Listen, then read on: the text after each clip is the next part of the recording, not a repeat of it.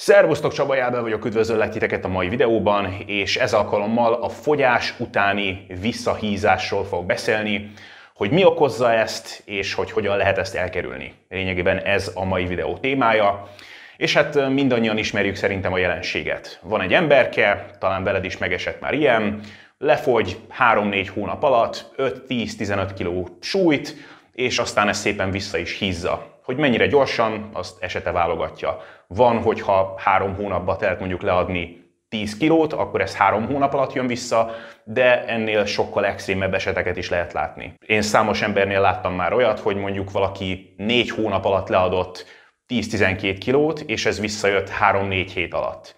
Lehet, hogy ez brutál módon hangzik, de bizony ez nagyon is reális, sok esetben. És ha hiszitek, ha nem, ez a probléma ez nem csak az átlag populációt érinti.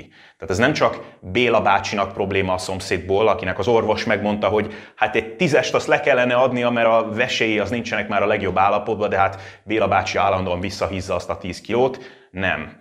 Ez bizony még a fitnessben nagyon komolyan érdekelt embereknek is nagyon komoly kihívás. Tehát én személyesen ismerek embereket, mert mondjuk így az online fitness világában már meglehetősen benfentesként mozgok, akik ilyen 10 kilós tartományokban úgy jojóznak egész évben, hogy azt el sem hinnétek. Tehát látom az egyént, hogy egyik hónapban kiposztolja az Instagramra a kockás hasát, meg a frissen befejezett szálkásító diétáját, Két hónappal később pedig privátban nekem megírja, hogy basszus, felszettem 10 kilót, lassan itt az ideje újra diétázni.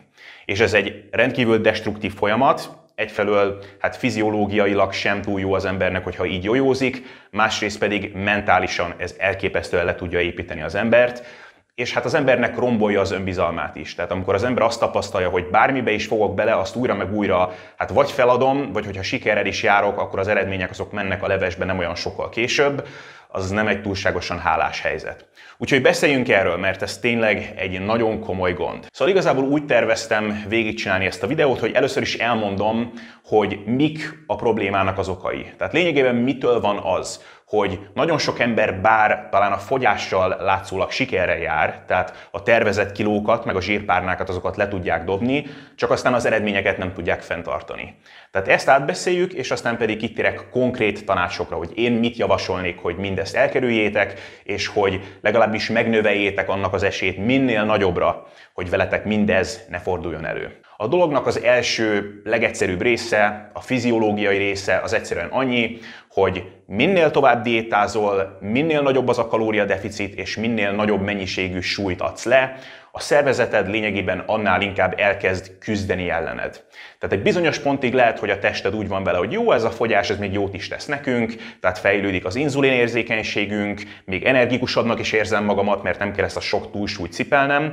De amikor az ember eljut arra a pontra, hogy már van egy egészséges testfelépítése, de hát személyes ambíciókból még ennél is soványabb szeretne lenni, úgyhogy folytatja a kalória megvonást, továbbra is diétázik, akkor bizony a szervezet elkezd ezzel ellen tiltakozni. Mégpedig nagyon egyszerűen tapasztalható módon történik meg mindez, az ember elkezd egyre éhesebb lenni, az embernek az energiaszintje az már nem olyan jó, mint korábban volt, és még egyéb kisebb mellékhatások is vannak. Tehát lehet, hogy az embernek már nem annyira jó a libidója egy bizonyos ponton, lehet, hogy az ember nem alszik annyira jól egy bizonyos ponton, és lényegében ilyen módon adja tudtunkra azt a szervezet, hogy hello, ember, nem jön be elég kaja. Tehát tudok, meg tudok még küzdeni a dologgal, mert van rajta még testzsír, ezt fel tudom élni tartalékként, de azért jó lenne, hogyha most már ennél is valamit.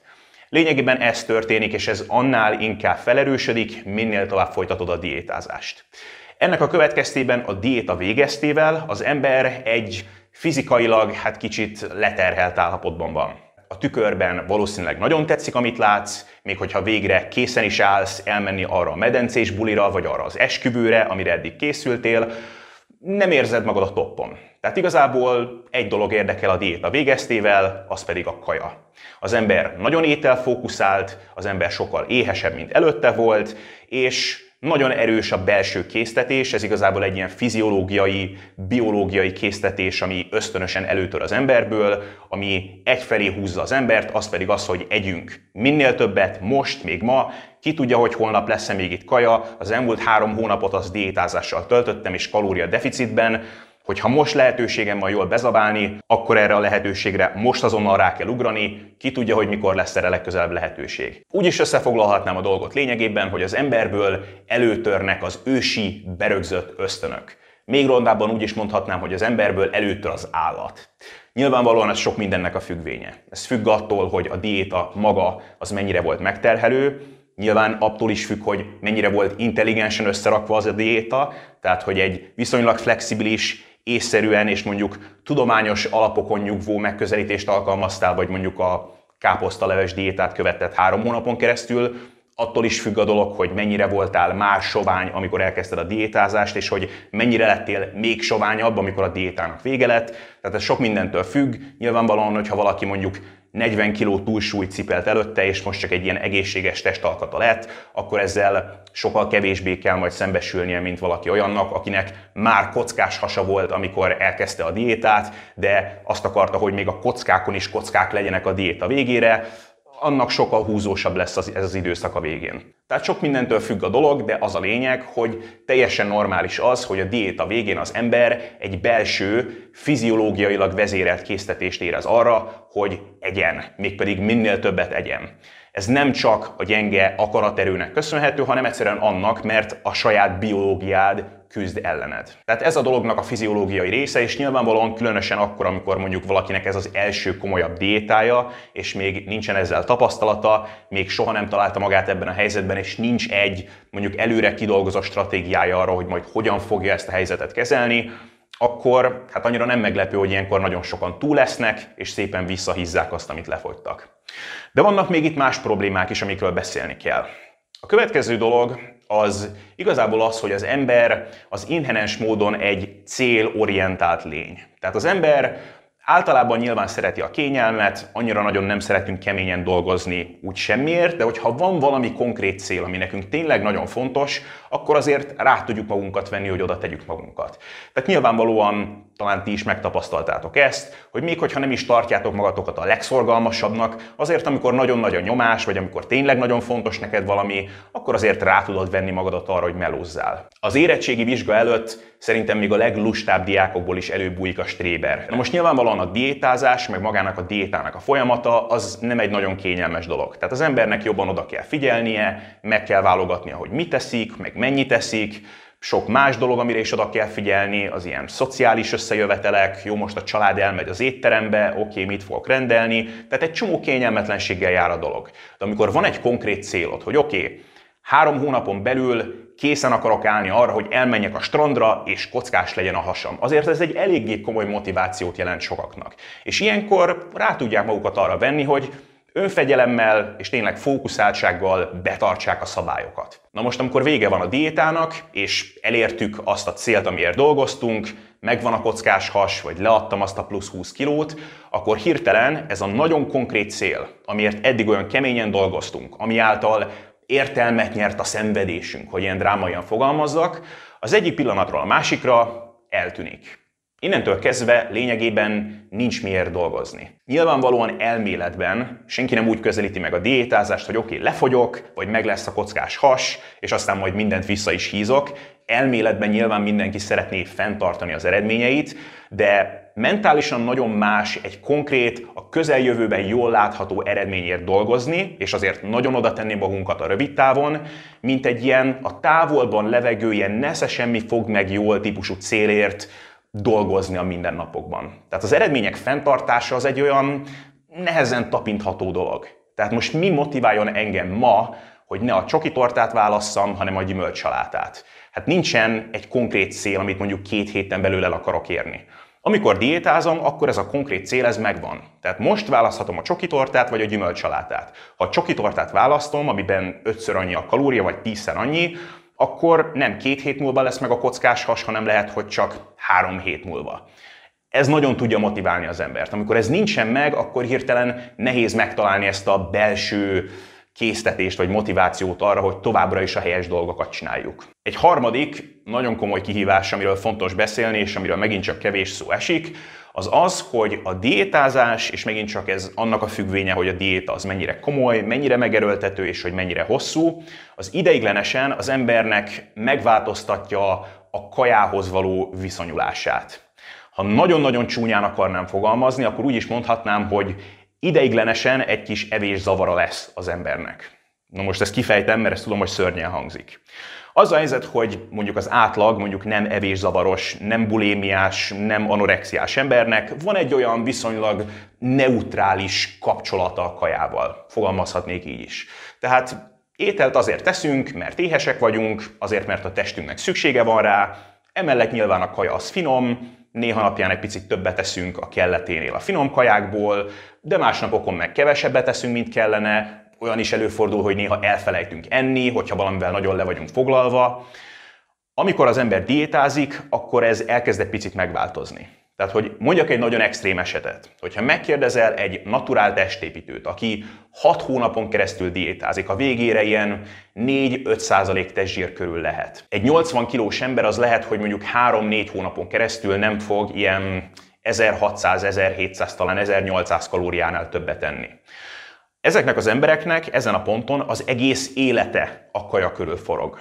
Tehát reggel, amikor felkelnek, az első gondolatuk a kaja. Edzés közben, amikor éppen 150 kilóval próbálnak googolni, már azon gondolkoznak, hogy milyen jó lesz majd az edzés után enni egy nagyot.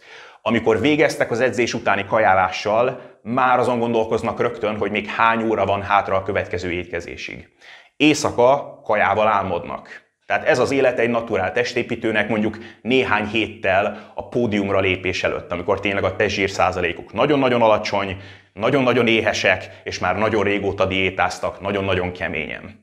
Tehát mondjuk, hogyha berajzolunk egy ilyen spektrumot, ahol mondjuk a spektrumnak az egyik vége az ez, Mondjuk a másik vége, a másik extrém az mondjuk egy szumó birkózó, akinek ugye lényegében fő foglalkozása az, hogy eszik, és rengeteget eszik, és valószínűleg már utálja a kaját, hogyha tehetné, akkor kajára sem nézne soha többet, de muszáj megennie, mert hát ebből él, hogy fenntartsa azt a 220 kilót, hogyha az a másik véglet, te pedig mondjuk normál esetben valahol pont a kettő között helyezkedsz el, ahol persze szereted is a kaját, meg jó egy jó tenni, de nem is ez az életednek a középpontja, egy picit el fogsz tolódni a naturál testépítő irányába. Nyilván nem fogod elérni azt a pontot, tehát ez egy nagyon extrém eset, de az ember egy picivel ételfókuszáltabb lesz. Tehát lehet, hogy mondjuk normál esetben megesik veled az, hogy elfelejtesz enni, hogyha valamivel nagyon elfoglalt vagy, Hát, hogyha végigcsinálsz egy 3-4 hónapos diétát, akkor ez kevesebbszer fog veled előfordulni. Vagy mondjuk, ha éppen most testél frissen szerelembe, akkor annak a fiúnak vagy annak a lánynak a neve az első dolog, ami beugrik, amikor felkelsz reggel,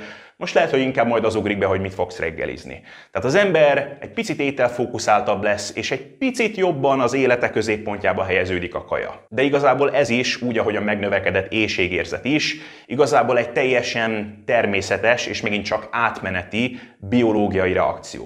De amikor vége van a diétának, akkor nagyon sokan úgy vannak vele, hogy elegem van ebből. Tehát egyszerűen tele van a tököm azzal, hogy az egész életem a kaja körül forog. Egyszerűen csak egy normális, funkcionális életet akarok élni. Hát mi vagyok én basszus? Hát eddig más dolgok is fontosak voltak nekem, most pedig állandóan a kajájára az eszem, hát legyen már ennek vége. És hát hogyan a legegyszerűbb ennek véget vetni? Hát úgy, hogy az ember nagyon sokat eszik, korlátlan mennyiségben. És megint csak ilyen módon nem annyira meglepő az, hogy nagyon sokan nagyon sokat visszahíznak a fogyás után. Hogyha ezzel kapcsolatban a legnagyobb horror sztorikat akarjátok hallani, akkor beszéljetek testépítőkkel, hogy mi történik velük a testépítő versenyüknek a másnapján. Tehát olyan sztorikat lehet hallani, hogy az elképesztő. Tehát vannak emberek, akik tényleg mondjuk egy hét alatt felszednek 10 kilót. Nyilván ennek egy része víz, de van, hogy ennek egy eléggé jelentőségteljes része az konkrét szövet, amit felszednek a testre, és nem izomszövet, hanem hát inkább zsírszövet. Szóval lényegében ezek a dolgok azok, és még más dolgokat is említhetnénk egyébként, de mondjuk ezek a legfőbb dolgok, amik az ember ellen dolgoznak egy diéta végeztével.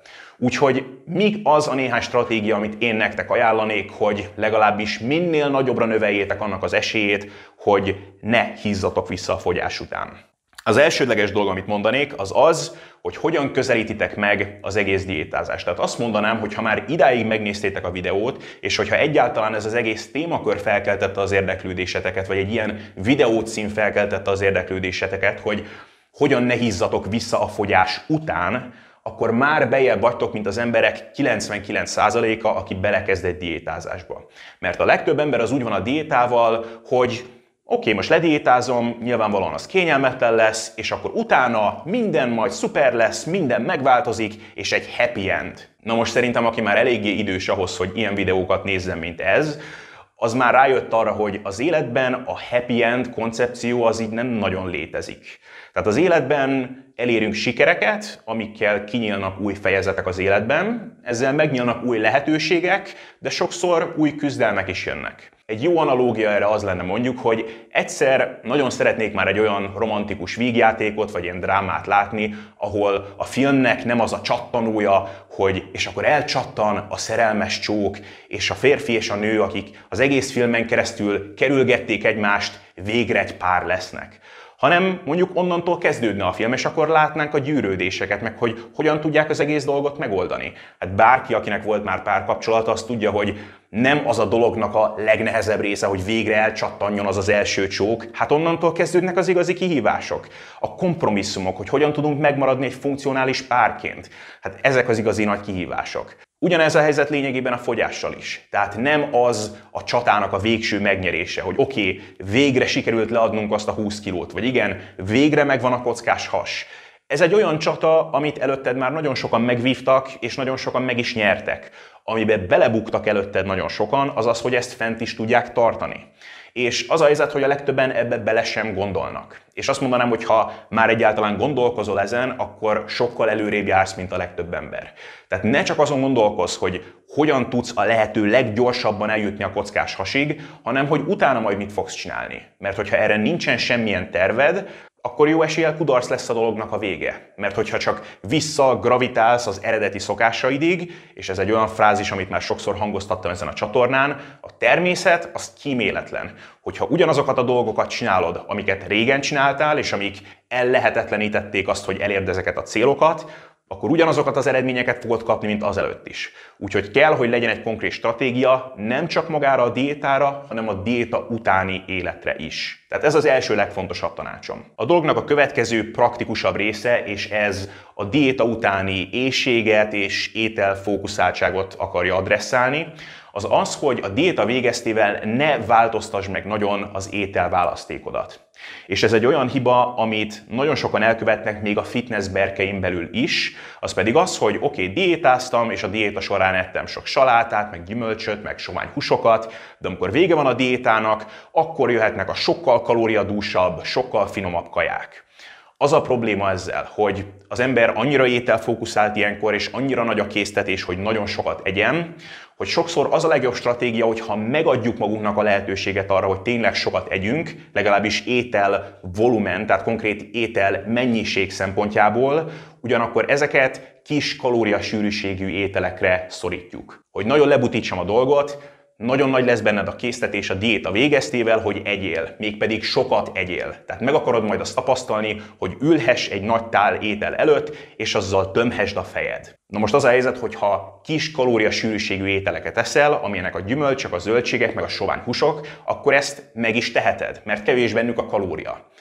Ezt nem kell a végtelenségig fenntartani, tehát egy idő után ez az erős késztetés, ez megszűnik.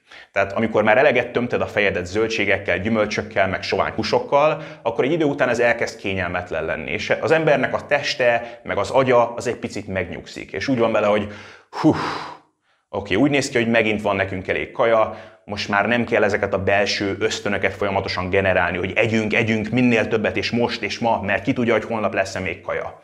Amikor megnyugodott már egy picit a szervezeted, akkor be lehet iktatni a nagyobb kalóriasűrűségű, finomabb, ízletesebb kajákat is. Tehát én igazából klienseknek, barátoknak, bárki, aki diétázik, azt szoktam javasolni, hogy amikor vége van a diétának, akkor edd ugyanazokat a kajákat, amiket addig is ettél, csak egyél belőlük többet.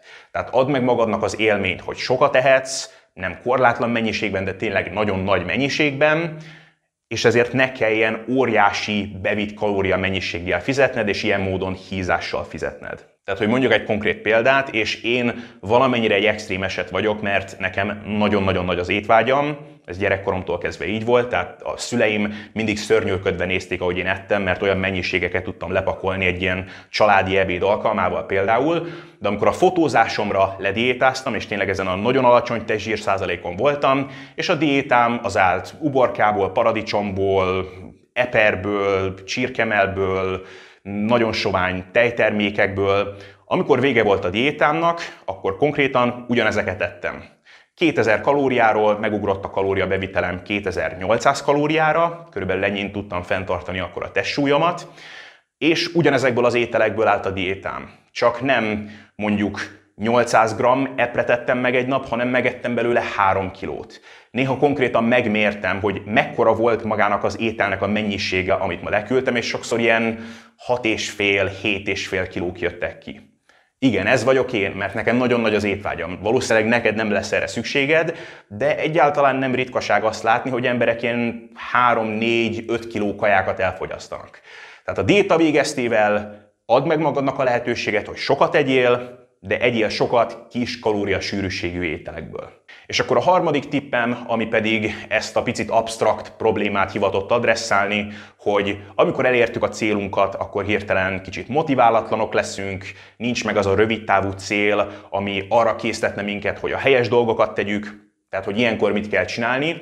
Azt mondanám, hogy itt nagyon sokat segít az, hogyha a diéta utánra kitűzünk más célokat. Tehát szerintem a tömegelés, és már volt videó korábban arról, hogy hogyan érdemes okosan tömegelni, baromi sok hízás nélkül, szerintem egy nagyon jó cél itt sokaknak. Tehát hirtelen a fókusz átkerül a fogyásról arra, hogy oké, okay, akkor most szedjünk föl izmot. És ahelyett, hogy folyamatosan a tükörben néznéd magadat, hogy oké, okay, megvannak-e a szálkák, milyen jól nézek ki, nyilván ezt eleinte ki fogod élvezni majd, meg majd csinálsz magadról jó kis szelfiket, de amikor ezen túl vagy, akkor fókuszálj inkább arra, hogy az edzésednek milyen a minősége. Hogy oké, okay, most elkezdtem többet enni, szépen lassan elkezd megemelkedni a testsúlyom, ideális esetben ennek a többsége az izomból jön, és nem zsírból, és hú basszus, a fekvenyomásban egyre erősebb vagyok, hogy múlt héten csak 70 kilót tudtam kinyomni hatszor, most már ment hétszer. És átkerül egy picit a fókusz a testfelépítésedről, meg arról, hogy mit látsz a tükörben, ilyen teljesítménnyel kapcsolatos dolgokra. Tehát ez szerintem nagyon sokaknak sokat tud segíteni. És nyilvánvalóan emellett segít az is, hogyha vannak más dolgok is, amik lekötnek, vannak más céljaid is, és más dolgok is, amik boldogságot jelentenek, és nem az életednek a középpontja az, hogy mennyire kockás a hasad. De erről lehetne egy másik egész videót csinálni, úgyhogy ebben most nem megyek bele így mélyebben. Úgyhogy igazából ez a három tippem lenne arra, hogy hogyan lehet megakadályozni a fogyás utáni visszahízást, Remélem, hogy segített a videó, és hogyha van rá még igény, akkor szívesen csinálok még erről még több videót, mert nekem erről sok személyes horror van, tehát nekem számos diétán kellett keresztül mennem, mire végre sikerült fent is tartanom az eredményeimet. Nem is tudom, azt hiszem, hogy Hemingway mondta, hogy a cigarettáról könnyű leszokni. Nekem már 50-szer sikerült. Hát körülbelül így voltam én is ezzel a fogyás után visszahízás történettel, Végezetül is sikerrel jártam, de nem volt egy könnyű sztori, úgyhogy erről majd mesélhetek a későbbiekben, hogyha erre van igény. Minden esetre mára ennyi volt, remélem, hogy tetszett a videó és informatív volt, úgyhogy lájkold a videót, kommentelj, és persze iratkozz föl, mert ezerrel hajtjuk az ezer feliratkozós mérföldkövet, és nézd meg a videó leírását, hogyha szeretnél velem együtt dolgozni, coaching kliens formátumban, erről ott találsz információt is. Mára pedig köszönöm a figyelmet, és mi látjuk egymást a következő videóban.